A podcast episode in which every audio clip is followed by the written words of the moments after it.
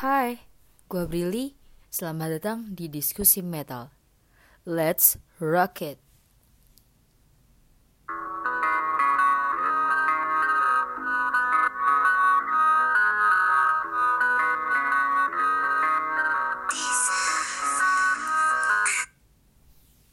Ngomong-ngomong soal remaja,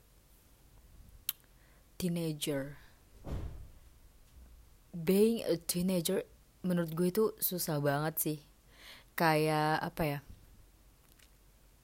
Perintasan lu dari anak-anak menuju remaja itu banyak masalahnya, iya gak sih? Apa gue doang yang ngerasain? Tapi beneran emang bener-bener gue ngerasain karena banyak banget hal yang gue pikirin yang dari gue anak-anak gue mana pernah sih mikirin masa depan gue gimana yang anak-anak yang ketika gue ditanyain cita-cita lu apa gue cuman jawab ya gue mau jadi something yang ada di pikiran gue doang. Gue ngeliat dokter gue pengen jadi dokter. Gue ngeliat hakim gue pengen jadi hakim.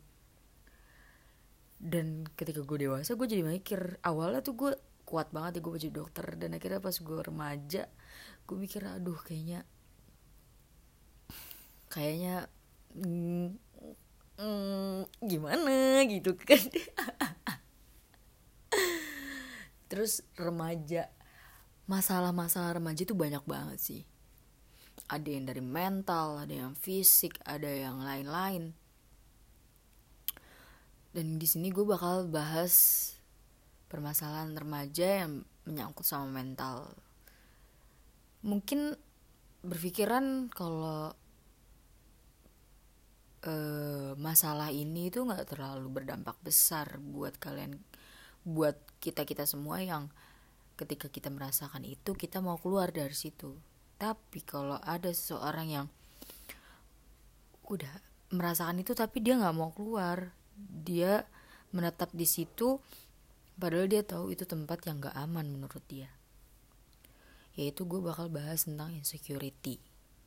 Tahu nggak sih basicnya ya basic dari pengertian insecurity itu apa? Dari menurut artikel yang gue baca lah artikel yang gue baca jadi insecure itu tuh kayak perasaan tidak aman. Nggak cuman tampang doang.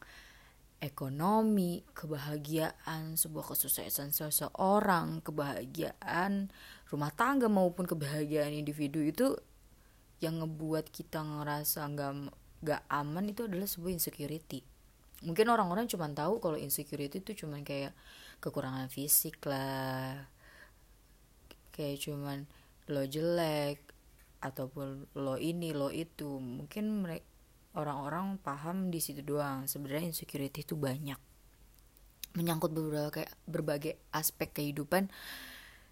Ya mungkin uh, banyak yang nggak tahu kalau sebenarnya itu insecure. Banyak yang cuman bilang kalau itu minder. Padahal itu adalah perasaan insecure tapi dia nggak mungkin banyak yang belum sadar aja gitu kan ngomong-ngomong soal fisik. Pernah gak sih? Kayak kalian itu dapat omongan-omongan yang sebentar-sebentar gue matiin dulu nih HP gue berisik banget dah.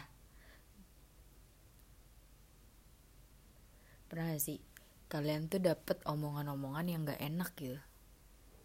Mungkin mungkin bisa dibilang ya gimana ya kita tuh orangnya enjoy. Mungkin bisa dibilang gitu kan. Kita tuh gue pernah bilang gini gue mau orangnya enjoy ke siapa aja mau di, mau lu ngatain gue apa aja. Tapi kan ada saat-saat pernah gak sih lo ngerasain mood lu lagi hancur banget dan lu nggak mau digangguin orang? Ketika itu ada orang yang nyeletuk sakit banget ya, tentang fisik gitu. Pernah kan pasti. Buat buat bikin orang itu stop buat ngatain kita tuh susah banget sih menurut gue soalnya emang udah wataknya begitu gitu. Emang udah wataknya senangnya tebar kebencian iri dengki penyakit hati itu emang bener-bener penyakit yang paling mematikan menurut gue kadang mungkin mereka nggak pernah lihat usaha kita seberapa besar sih effort kita buat diri kita sendiri biar lebih mencintai diri sendiri.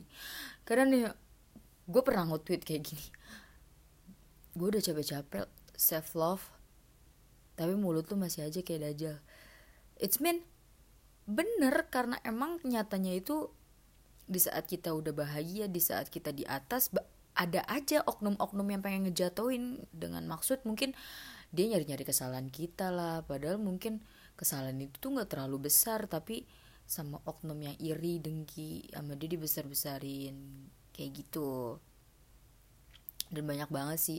Rata-rata orang-orang pun insecure itu ada yang dari perkataan orang lain ada juga yang karena diri sendiri. Masalah-masalah fisik itu biasanya datang dari perkataan-perkataan orang lain. Misalkan kayak lo kok kurus banget sih? Padahal mungkin mereka nggak tahu seberapa besar effort kita misalkan effort individu itu untuk punya badan yang ideal. Dan sama yang mungkin ada juga yang dikatain gendut kayak gitu. Ada juga yang dibilang mukanya jerawatan lah mungkin dia juga nggak tahu seberapa besar usaha yang udah dikasih udah berapa banyak duit yang buat dibeliin skincare yang mahal mahal banget tuh kan. Mungkin dia nggak tahu dia cuman kayak bisa komentar cuma cari-cari kesalahan doang. Dan kadang lu bisa sih kayak lu buka mata lu gitu. Coba lu lihat gitu kan. Misalkan dia ngatain lu nih terus lu lihat dah coba dia. Apakah dia lebih baik daripada lu? Kadang tuh orang-orang yang punya mulut-mulut jahat kayak gitu tuh nggak lebih baik daripada kita sendiri. Percaya sama gue karena gini kita udah berusaha buat ngasih sesuatu buat orang-orang tetapi dia nggak bisa ngargain itu. Dan dia juga kerjaannya juga cuman komentar tapi dia nggak ngehasilin sesuatu yang menurut kita itu wow gitu. Kenapa soalnya? Soalnya dia cuman bisa ngejatoin orang tapi dia nggak bisa ngebangun diri dia sendiri. Mungkin menurut menurut orang-orang yang kayak gitu dengan cara dia ngejatuhin orang dia bisa bangkit. Dia bisa ambil nama dari situ. Sebenarnya mah enggak. Lo ngejatuhin orang orangnya udah jatuh lu cuma dapat apa? Gak dapat apa-apa. Lu cuma ya awal-awal doang lah paling lu seneng kayak ya dia udah jatuh kayak gitu. Tapi ujung-ujungnya juga nanti lu bakal biasa aja gitu. Dan buat orang-orang yang kayak gitu kalau lu emang gak orang kalau buat orang-orang kayak lu nih yang insecure apa bukan yang insecure buat orang-orang yang suka bikin insecure soal fisik please banget. Kalau emang lu gak nyaman kalau emang mata lu itu benci banget ngeliat ngeliat hal itu diem aja. Gak usah lah diomongin. Dan kalaupun emang lu lu teman dekat dia misalkan ataupun kerabat di kerabat orang kerabat orang yang mungkin mata lu ini kurang nyaman buat lihat gitu. Lu juga jangan ngatain paham gak sih? Jangan ngejudge. Kenapa lu nggak ngasih saran ke dia? Kayak misalkan kalau menurut lu badan men, kalau menurut kalian nih yang maksudnya yang suka orang-orang oknum yang komentar-komentar gitu kalau menurut kali lu pada dia kekurusan coba kenapa lu nggak ngasih sesuatu yang menurut lu itu bisa ngebantu dia gitu. Kenapa harus ngejudge? Karena gini kalau menurut lu semua kalau menurut lu, lu orang yang suka komentar itu kalau dengan mengejudge dia bakal bangkit itu enggak. Dia nggak bakal ngeru dia dia nggak bakal ngerubah sesuatu itu dari penilaian lu dari penghakiman lu. Karena sesuatu yang asalnya nggak baik juga diterima juga nggak bakal baik. Yang ada dia malah ngerasa minder dengan omongan-omongan lu itu. Kenapa lu nggak coba kasih saran? Itu bakal ngebuat orang itu orang yang maksudnya yang minder yang tadinya minder jadi semangat lagi karena dia dia oh ada yang ngasih saran nih berarti ada yang peduli sama gue daripada ada yang ngejudge. Dan akhirnya dia mau ngejatuhin gue nih gitu. Dan buat buat kalian semua yang mungkin pernah ngerasain insecure fisik di, di apa insecure fisik karena orang lain. Stop.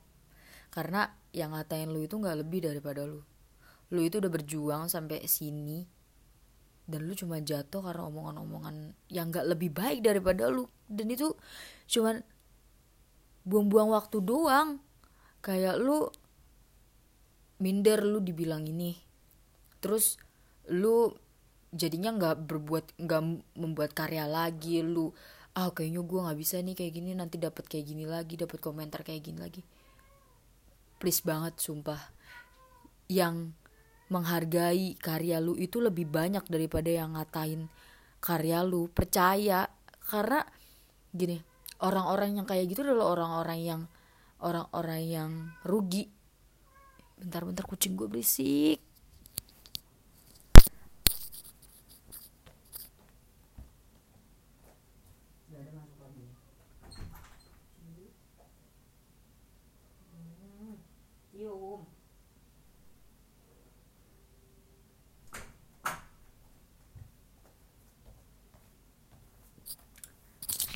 Oke iklan dulu guys.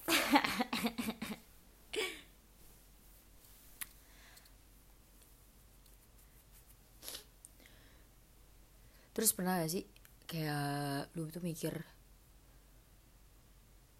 kok bener juga ya kenapa gue harus kayak gini? Gitu. Kenapa gue harus terpuruk kayak gini? Sedangkan dia sedangkan kalaupun gini loh sebaik-baiknya orang itu pasti ada aja yang ada aja yang nyari keburukan ya. Misalkan lu udah berbuat baik nih berbuat baik kayak malaikat pun pasti ada aja yang benci. Ya kita contoh kalau dalam agama gue itu ada Nabi Muhammad SAW dia udah sebaik itu bro. Dia udah baik banget udah ah baiknya tuh baik banget bahkan. Tapi tetap aja ada yang benci dia. Ada aja yang iri sama dia bahkan pamannya sendiri benci sama dia. Itu. Dari situ pun kita bisa tahu kayak orang-orang yang orang-orang yang ngatain kita itu gak lebih baik daripada kita. Jadi buat apa kita minder? Banyak banget orang yang mengapresiasi karya lo dibanding orang-orang yang ngehakimin karya lo. Percaya. Karena orang-orang yang rugi kayak gitu tuh itu cuma dikit tapi mungkin omongannya itu nyelekit. Jadinya lu mikir gini loh kayak seribu kebaikan itu bakal kalah kan sama satu keburukan. Ketika banyak kata-kata baik di lu ada seribu kata terbaik sama ada seribu kata baik baik kata baik ke lu. Tapi ketika ada satu kata keburukan pasti lu bakal berpacu kepada satu keburukan itu. Jadi mungkin gimana ya bodoh amat sih. Intinya tuh bodoh amat. Terus gue pengen juga ngebahas tentang insecure soal ekonomi. Karena jujur di umur gue 17-18 tahun itu gue udah malu minta duit sama orang tua. Lu ngerasain semua gak sih angkatan gue mungkin angkatan bawah gue yang kayak umur 15 tahun tuh belum ngerasain sih rasanya malu minta duit sama orang tua. Karena dulu gue juga 15 tahun ya elah. Gue mau minta duit juga kayak mah mau jajan minta duit gue mau main gue minta duit. Tapi sekarang gue kayak gini loh.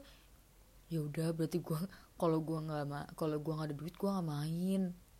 Dan akhirnya gue pengen ngasilin uang sendiri. Ya gak sih? Pengen kan ngasilin uang sendiri. Dan akhirnya lu overthinking tiap malam lu bingung gimana nih cara gue bisa dapet duit? Ngerasain gak sih lu? Sih kayak di remaja itu gue ngerasain banget semua gue ngerasain banget hal, hal kayak gini generasi bawah gue pasti belum ngerasain. Tapi gue yakin nih buat lo lo semua nih generasi bawah gue lu bakal ngerasain rasanya kayak gue. Kayak aduh pasti gini loh kayak insecure-nya itu ada di sini. Misalkan ketika lo lihat banyak orang-orang yang umur 18 tahun, umur-umur 17 tahun itu udah pada punya penghasilan sendiri, udah jadi entrepreneur muda, udah bisa ngebangun usahanya sendiri. Sedangkan ketika gue ngeliat diri gue sendiri gue umur 18 tahun gue belum bisa belum bisa belum apa-apalah maksudnya belum ada apa-apanya lah dibanding yang lain gitu. Nah itu insecure-nya itu. Ketika lo ngeliat kesuksesan seseorang lo ngerasa minder. Jadinya lo mikir kalau lo itu belum mampu nih buat jadi kayak dia. Dan akhirnya lo overthinking gimana nih mikirin bahasa mikirin banget masa depan. Tapi belum tentu apa yang kita pikirin setiap kita overthinking malam-malam jam 3 jam ya sekitar tengah malam itu ada solusinya. Karena gue pun memikirkan itu belum tentu gue dapet solusi yang pas. Dia misalkan gue mikirin tapi gue nggak dapet solusi gue cuma kayak mikir gimana ya cara gue biar kaya cepet ya? Gimana ya biar gue jadi entrepreneur muda? Gue pengen banget jadi entrepreneur muda. Tapi nggak ada solusinya gue pasti gue yakin sih generasi bawah gue nanti kalau udah umur 17-18 tahun bakal ngerasain yang sama sih. Pengen punya penghasilan sendiri. Dan akhir ini akhir-akhir ini di kuarantin karena corona ini corona bangke banyak banget kan yang buka usaha. Dan rata-rata itu pun teenager. Wes teenager umur-umur 17-18 tahun karena emang udah udah ngerasain bener-bener ngerasain banget malu banget minta duit sama orang tua tuh kayak apa ya kayak sebenernya gue mikir kayak misalkan nih setiap gue mau minta gue mikir sebenernya gue bisa loh ngasilin duit sendiri kenapa gue harus minta terus sih gue malu gitu. Dan gue bangga banget sama orang-orang yang udah buka usahanya sendiri sampai sekarang sukses banget nih buat kalian semua yang punya usaha gue seneng banget ngeliat mereka punya usaha. Aduh gila ya. Ternyata nggak sedikit orang apa nggak sedikit remaja-remaja yang pengen punya usaha pengen ngasilin uang sendiri pengen bisa ngantongin duit sendiri lah intinya mah. Maksudnya beli apa apa nggak harus minta gitu. Jadi gue ada duit gue tinggal mesen gue order pakai duit sendiri gitu kan. Terus ada juga sih kayak ada gak sih pasti ada sih oknum-oknum yang kayak pengen banget nikah muda. Dan akhirnya dia ngelihat orang-orang nikah muda dan akhirnya dia terpacu buat nikah muda. Tapi dia masih insecure karena dia memikir tapi kan gue belum punya pasangannya. Ya gak sih? Tapi kan gue masih single. Tapi kan gue belum punya ini belum punya itu yang bisa gue kasih ke keluarga gue buat kalian-kalian nih maksudnya kita balik lagi ke insecure tentang ekonomi. Memikirkan sesuatu yang gak ada solusinya itu menurut gue cuma buang-buang waktu. Kenapa lu nggak mikir? Dan sekalian searching. Soalnya di internet tuh banyak banget peluang-peluang buat cari kerja di umur 17-18 tahun. Misalkan kayak dropship, reseller. Dan itu untungnya lumayan loh dan gue pun juga udah mulai bisnis ya kecil-kecilan lah walaupun gak seberapa mah. Yang penting gue bisa ada duit deh yang penting gue gak minta orang tua. Lagi juga gue kebutuhan tuh gak terlalu banyak gitu. Jadi ini buat kalian yang kayak insecure maksudnya kayak kok gue umur 18 tahun gue belum jadi apa-apa? Kok gue umur 18 tahun kok belum bisa apa-apa? Semua itu berawal dari nol guys. Lo bisa jadi lu bisa buat make up video kalau lu ada bakat dari make up lu bisa mix image outfit lu juga bisa jadi influence ataupun lu juga bisa jadi public maksudnya kayak sorotan orang gitu. Lu buat video kreatif apalagi di TikTok itu TikTok itu gampang banget familiar ya sumpah. Jadi kayak misalkan TikTok tuh nggak mandang nggak mandang orang. Ngerti gak sih? Kalau di IG mungkin kita taunya ya selebgram itu itu aja. Tapi kalau di TikTok sekreatif apa pun lu buat video kalau lu kreatif dan hasilnya bagus itu banyak banget orang yang ngarap ngapresiasi itu. Kadang gue juga waktu pas main TikTok tuh gue seneng banget ngeliat komennya tuh positif positif banget gitu. Gue sampai kayak wah gila ya effortnya bagus banget. Di TikTok kayak gue udah capek-capek misalkan misalkan orang-orang itu udah pada capek-capek buat video kreatif dan akhirnya diapresiasi itu seneng banget. Seneng banget rasanya kayak akhirnya gue udah capek-capek tuh ada ada effort maksudnya ada apresiasinya gitu. Ada timbal baliknya dengan apa yang gue udah buat gue udah capek kayak gitu kan. Capeknya gue tuh berbuahkan hasil gitu ya buat kalian-kalian nih mesti masih insecure lah 17-18 tahun. Masih berpikir 17-18 tahun 19 tahun belum jadi apa-apa ataupun 20 tahun ke atas semua itu berawal dari nol. Nggak ada yang lu mau lu mau kaya terus tiba-tiba lu instan lu ngepet aja. Lu ngepet lu pesugihan lu main dukun kalau mau. Ya, tapi haram gitu kan masuk darah ya nggak ya, tahu lu di akhirat tolong walam gitu makanya kali ini sekarang kali ini detik ini juga kalau misalkan berpikir tentang insecure tentang belum jadi apa-apa pikirkan solusinya. Jangan cuman bertanya kenapa gue belum bisa jadi apa-apa? Kenapa ya gue belum punya penghasilan sedangkan teman-teman gue udah? Jangan selalu bertanya-bertanya tentang kita sendiri gitu. Maksudnya kita itu bukan pikiran kita sendiri tapi kita itu adalah kita sendiri ngerti kan? Kayak misalnya perasaan doang perasaan tuh kita belum jadi apa-apa. Perasaan perasaan gue umur 12 gue 18 tahun kok gue belum bisa ngasilin. Itu cuma perasaan kita doang. Kita itu bukan perasaan kita. Tapi kita itu diri kita sendiri. Kita tuh bisa bangun diri kita sendiri. Kalaupun nanti lu udah sukses misalkan lu sukses terus ada aja orang-orang yang jatuhin lagi balik lagi ke insecure tentang yang fisik yang tadi. Lu lihat dia udah lebih baik apa belum daripada lu? Kalau misalkan menurut ya emang sih orang-orang kayak gitu pasti nggak lebih baik daripada kita. Kalau kita berbuat benar tapi sama dia di tapi sama dia dihujat terus padahal kita berbuat benar sama dia dihujat ya orang-orang itu nggak lebih baik daripada kita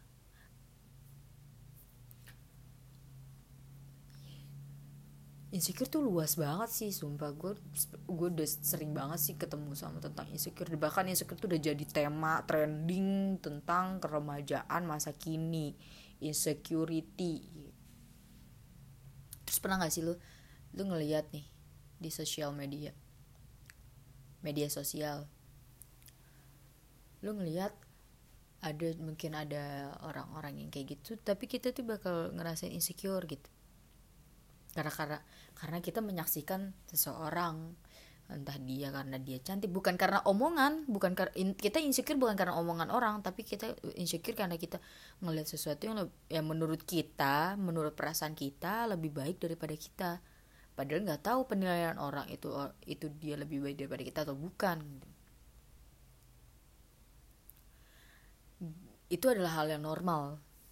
Insecurity itu adalah hal yang normal. Ketika dalam insecurity maksud gue insecurity ketika di, kita merasa jelek ya itu adalah hal yang normal menurut gue. Karena gak ada kata puas di dalam di dalam pikiran manusia di dalam pikiran insan itu gak ada kata kata-kata wah gue puas. Gue udah puas gue jadi diri gue sendiri gue udah terlalu puas banget. Itu gak ada. Pasti ada aja yang maksudnya kalau lu menyalahkan ada orang cantik terus dia bilang dia insecure dia pernah insecure terus sama lu dihujat lu bilang lu kan udah cantik kenapa lu insecure? Gini orang tercantik pun yang menurut dia menurut lu orang tercantik pun pasti dia pun merasakan ada yang ada yang lebih di atasnya dia. Orang tercantik pun pasti bakal mikir di atas dia itu ada lagi yang lebih baik yang lebih cantik daripada dia. Jadi hal-hal kayak gitu adalah hal yang normal ketika lu ngerasain lu kurang itu adalah normal. Bahkan kita pun harus ngerasain maksudnya dalam artian ngerasain yang yang kurang tuh bukan yang kurang gitu ya maksudnya dalam artian kita tuh bukan siapa-siapa itu yang wajib kita rasain. Tapi kalau hal-hal yang itu tuh hal yang normal misalkan kita ngerasa kita jelek itu adalah hal yang normal tapi itu normal dalam artian cuman sesekali. Sekali sekali mah normal. Maksudnya dalam sebulan sekali atau setahun sekali itu normal. Tapi kalau lu kalau misalkan gara-gara lu ngerasa lu itu lu itu buruk atau lu itu kurang dan akhirnya lu nggak mencoba buat bangkit itu adalah hal yang gak normal. Malah itu adalah yang rusak mental. Makanya gue bilang gini kenapa insecure itu banyak orang yang mikir kalau insecure itu gak berdampak besar gitu. Banyak dan gak sedikit orang yang mikir kayak gitu. Padahal sebenarnya insecure itu bisa berdampak besar ketika lu gak mau keluar dari zona itu. Bagikan lu main di PUBG lu lu tahu itu di zona merah. Buat orang-orang yang main PUBG pasti paham lah ya. Ada zona merah. Lu tahu itu danger tapi lu tetap di situ. Dengan artian lu bilang kalau lu kalau lu lari misal gini nggak usah dah nggak usah PUBG mungkin nggak semua orang main PUBG kayak misalkan uh, ada lu di buah sebuah goa nih. Goa itu gelap banget. Dan lu mikir ini adalah tempat gak nyaman tempat gak aman dan gak aman.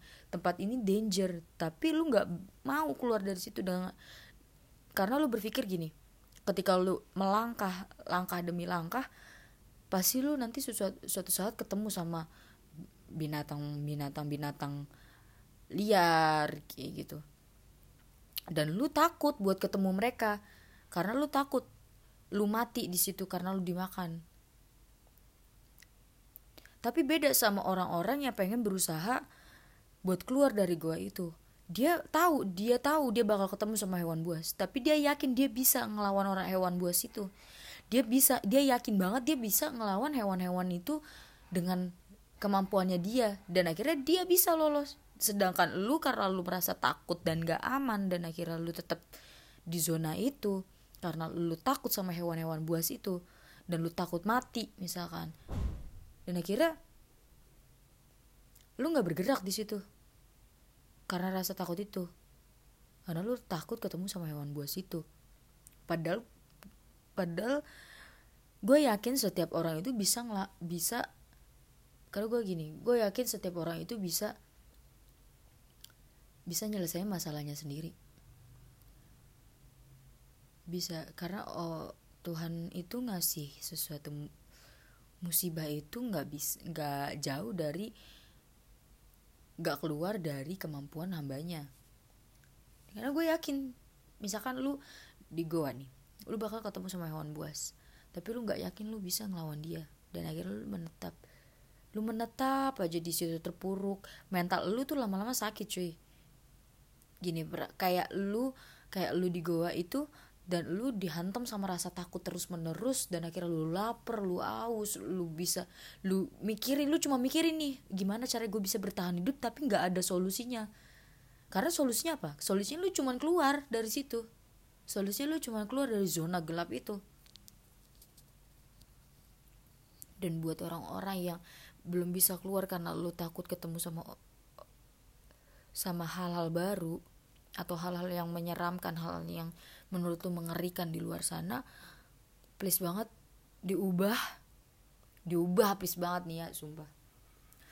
Diubah gitu karena karena kalau kita belum nyoba kita nggak bakal tahu. Coy kita tuh gak bakal tahu di depan itu ada apa.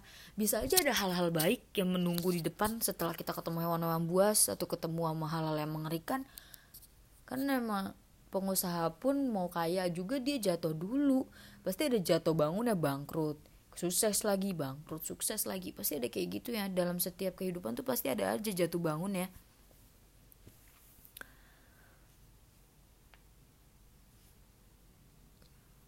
Jangan pernah ngerasa kurang dengan hal-hal kekurangan kita sendiri. Jadikan kekurangan kita itu jadi kelebihan ataupun keunikan. Jangan bilang kalau kita beda itu kita aneh tapi kita unik.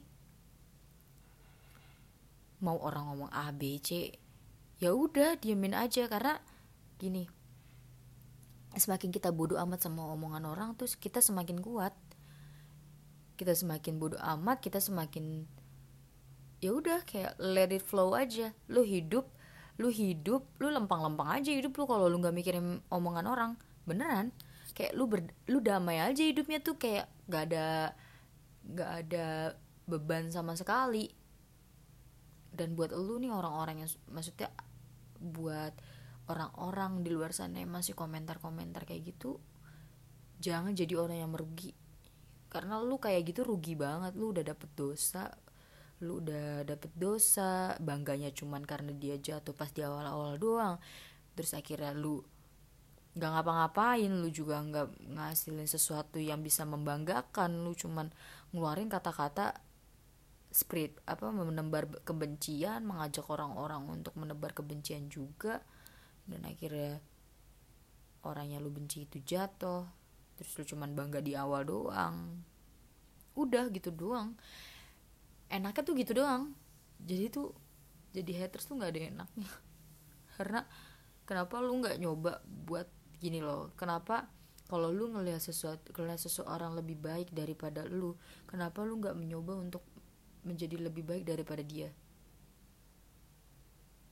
Jadikan posisi lu itu di atasnya dia mungkin lu berpikir dia ada di atas lu kenapa lu nggak lu nggak berencana buat lu gimana caranya gue bisa ada di atas dia. Itu kan lebih bagus daripada lu harus iri dengkir penyakit hati itu. Dibuang lah jauh-jauh karena itu emang bener-bener karena lu tahu gak sih santet santet pelet itu karena apa? Karena awalnya itu dari menebar kebencian dari penyakit hati.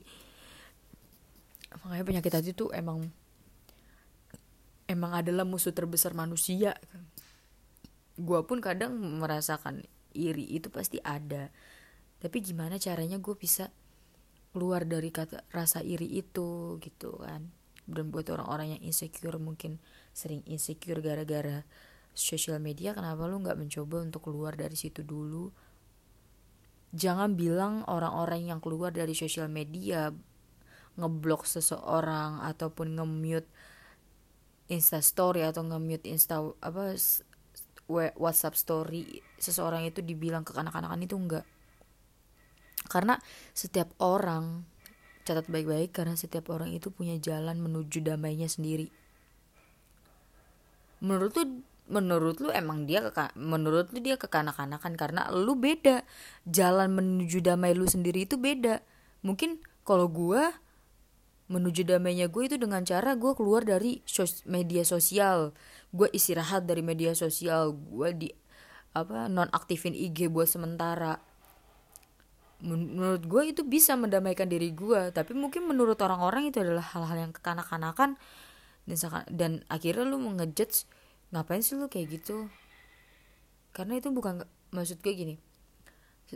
Mungkin cara lu itu beda buat cara kalian mungkin cara-cara di orang-orang di luar sana itu beda buat damai dengan dirinya sendiri. Mungkin dengan cara damainya itu dengan cara hal lain. Ada orang-orang yang harus refleks apa harus relaxing dengan cara pergi keluar kota ada juga dengan cara menghabiskan waktu di luar rumah melakukan hobi-hobinya dengan cara bermain game. Jadi kayak jangan pernah menyalahkan cara damai seseorang itu salah gitu. Karena pasti dia pun udah tahu apa yang dia lakuin itu adalah yang terbaik buat dirinya sendiri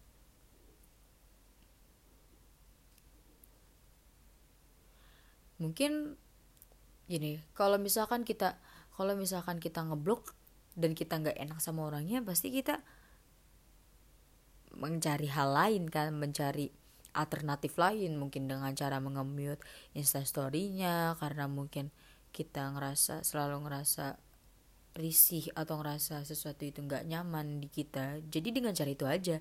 Jangan pernah jangan komentar yang sesuatu yang menurut ya mungkin lu nggak bakal tahu rasanya itu dia bakal sakit hati atau enggak tapi lu seharusnya lu peka. Dengan dengan omongan gue ini orang ini bisa sakit hati nggak ya?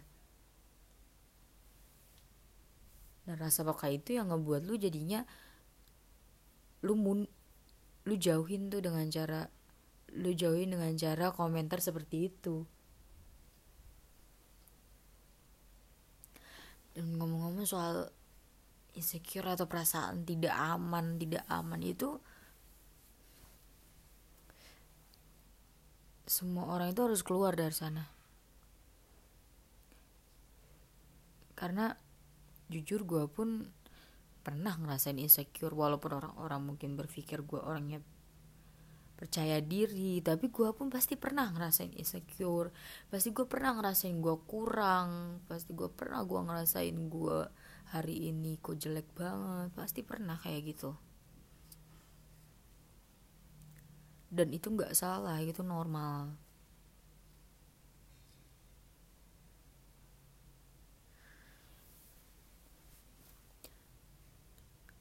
Jadi gue suka sama salah satu lagu dari Fiersa Besari yaitu artinya itu yang itu lagunya judul lagunya yang pelikku coba ya? Gue suka banget sama lagunya dia. Jadi dia itu ngambil dari eh, bukan dia itu jadi OST Imperfect. Dan Imperfect itu menurut gue film yang sangat bagus banget. Banget banget banget. Ya kita denger ya. Ada liriknya yang dia ada liriknya yang bilang kayak gini kadang kala tak mengapa. Kadangkala tak mengapa untuk tak baik-baik saja. kita adalah manusia wajar bila tak sempurna. Bener dari kata-kata itu aja kita bisa berpikir kalau seseorang yang menganggap dirinya itu kurang pasti itu adalah hal yang normal. Karena pasti berpikir di atas kita itu masih ada orang lain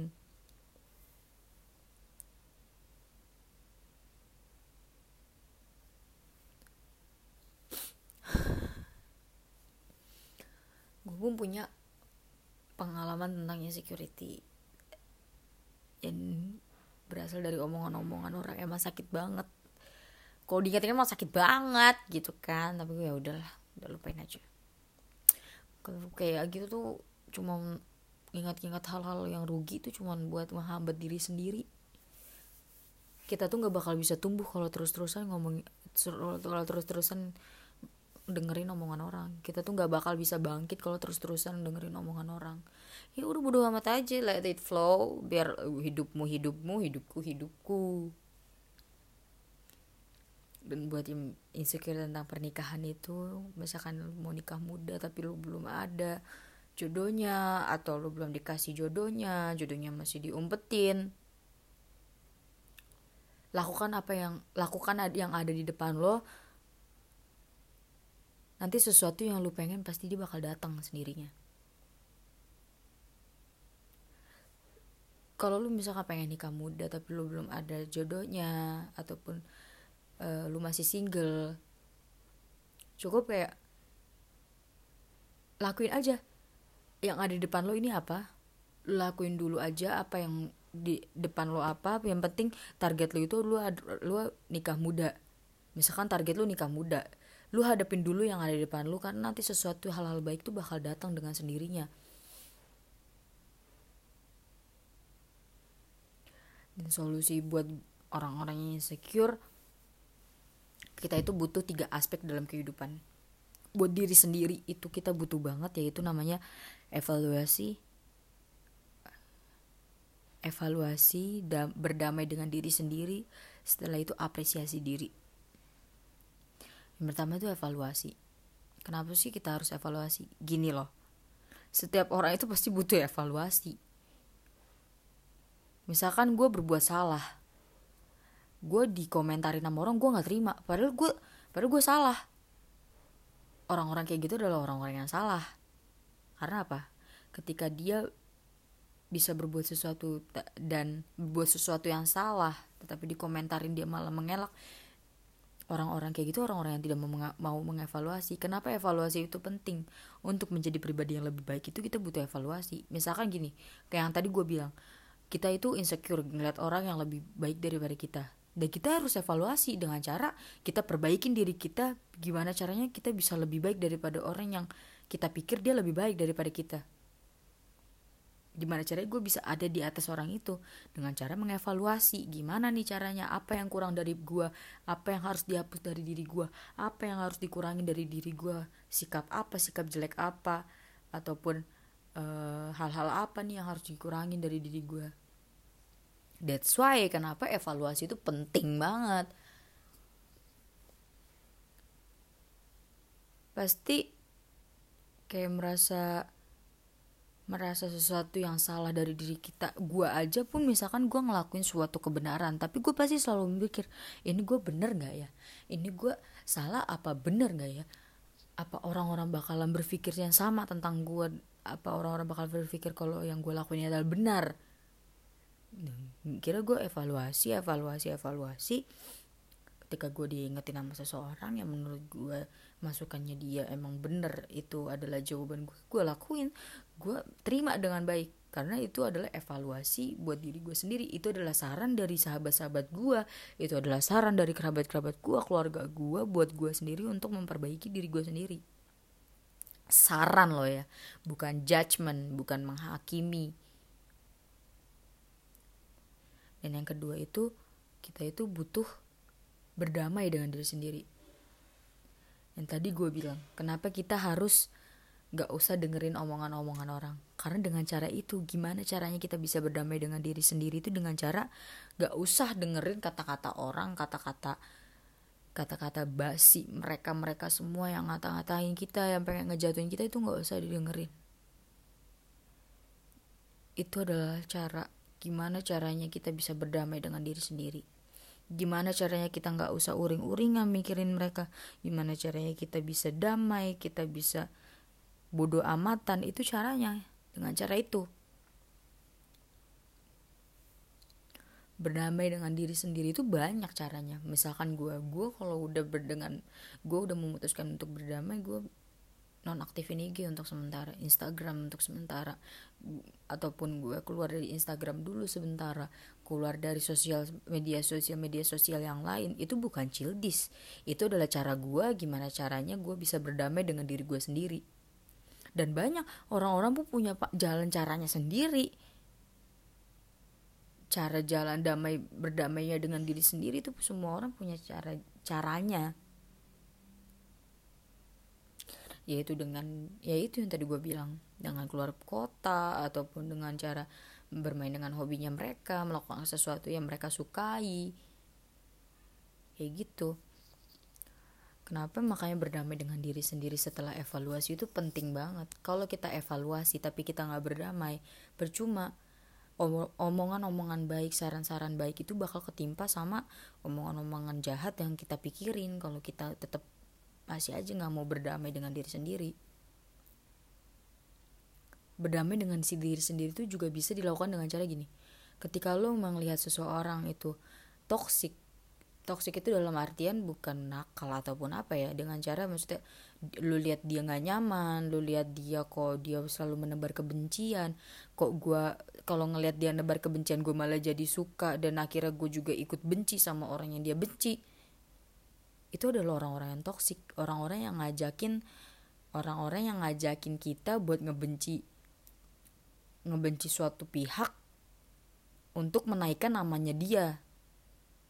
Itu adalah orang-orang toksik ketika lu mau berdamai please banget ini adalah saran dari gue dan saran ini bener-bener manjur banget menurut gue jauhin orang-orang kayak gitu.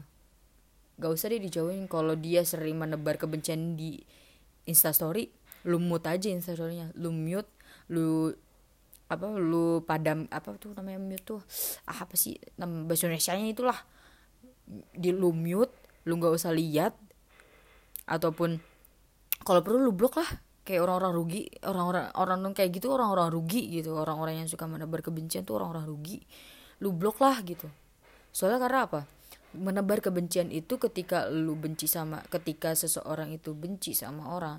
Dan akhirnya dia ber, ber jadi kompor jadi berkompromi maksudnya dengan cara menimbal apa menjatuhkan orang dengan cara muak-muak semua keburukannya dia dan akhirnya lu berpikir oh iya dia kayak gini ya oh iya dia kayak gini dan akhirnya lu ikut benci dan akhirnya lu punya penyakit hati dan penyakit itu penyakit hati itu adalah penyakit yang paling mematikan paling mematikan batin paling mematikan akhlak gitulah intinya mah dan itu adalah cara gue berdamai dengan diri gue sendiri berdamai dengan orang-orang. Karena gue nggak mau ketika gue merasakan gue kurang gue jadi menjatuhkan orang-orang.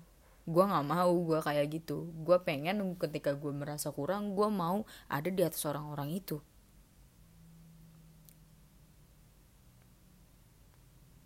Dan yang ketiga adalah apresiasi. Setelah lu evaluasi lu dikasih saran-saran baik dan akhirnya lu berdamai dengan cara lu bodoh amat dengan omongan orang. Di situlah lu harus mengapresiasi diri lu ketika lu sudah melakukan suatu karya ataupun lu udah bisa menghasilkan suatu sesuatu yang menurut lu ih bagus ya seakan-akan lu bisa maksudnya lu bisa self love ataupun lu misalkan lu aduh gue habis beli skincare baru dan akhirnya lu ngerasa muka lu lebih cantik lu ngerasa muka lu lebih bersih dan di situ lu harus mengapresiasi diri lu dengan cara membanggakan diri lu sendiri. Gimana ya caranya gue bisa bangga sama diri sendiri dengan cara gini? Kalau cara gue gue itu selalu bangga. Kalau kalau gue itu selalu mengecek muka gue setiap gue bangun tidur dan akhirnya gue bangga sama diri gue sendiri setelah gue mengecek muka gue setelah tidur. Ih gue cantik ya kalau bangun tidur aja gue cantik. Gue selalu kayak gitu dengan cara itu itu cara gue untuk mengapresiasi diri gue ataupun gini contoh contoh contoh sederhananya itu kayak gini. Misalkan lu baru ngepost di Instagram lu baru ngepost foto di Twitter atau di Instagram atau di sosial media, media sosial lain dan akhirnya lu lu pas ngeliat foto itu oh ya cakep juga ya gue dan akhirnya lu banyak nih dapat apresiasi dari orang-orang. Dan akhirnya di situ lu bisa bangkit. Lu pikir oh ya bener juga ya ini cakep juga ya gue dan di situ kenapa lu harus mengapresiasi diri lu sendiri? Apresiasi itu adalah hal yang bikin lu bangkit dan semangat buat bikin karya-karya baru lagi. Jadi that's why kenapa apresiasi itu sangat apresiasi diri itu sangat penting jangan terlalu sering mengevaluasi karena kalau mengevaluasi diri terus-terusan tanpa mengapresiasi diri sendiri kita nggak bakalan ngerasainnya. Namanya kita bisa bangga sama diri sendiri. Kita nggak bisa nggak bisa ngerasain gimana gimana rasanya kita bisa cinta sama diri sendiri. Jadi tiga tiga hal itu adalah tiga hal penting tiga hal penting yang yang harus dilakukan ketika kita merasakan insecure. Sumpah karena hal-hal itu tuh penting banget. Dan kalian harus coba. Dengan cara itu kalau gue pribadi itu bisa bikin jiwa gue lebih tenang.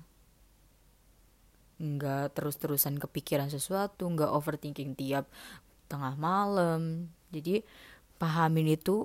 Yang pertama itu adalah evaluasi. Dengan cara menerima saran-saran baik nah kira lu mengeval diri sendiri apa yang salah dan apa yang harus dikurangin dan apa yang harus ditambahin dan yang kedua itu adalah berdamai dengan diri sendiri dengan cara menjauhkan orang-orang toksik ataupun gimana caranya lu keluar dari penyakit hati gimana caranya lu risih tanpa harus komentar. Dan yang ketiga adalah mengapresiasi diri lu dengan cara membangga-banggakan diri lu sendiri. Gak apa-apa, pede, pede itu gak apa-apa. Percaya diri itu gak apa-apa. Percaya diri itu penting. Gimana? Apresiasi diri itu dengan cara lu bangga sama diri sendiri dan akhirnya lu percaya diri, lu bisa bangkit dan buat karya-karya yang lain. Jadi terus aja berputar, mengeval, berdamai, apresiasi, kayak gitu aja jadi itu saran dari gua nih dari gua pribadi buat lu, lu semua nih semoga bermanfaat buat lu semua dan ya yeah. bye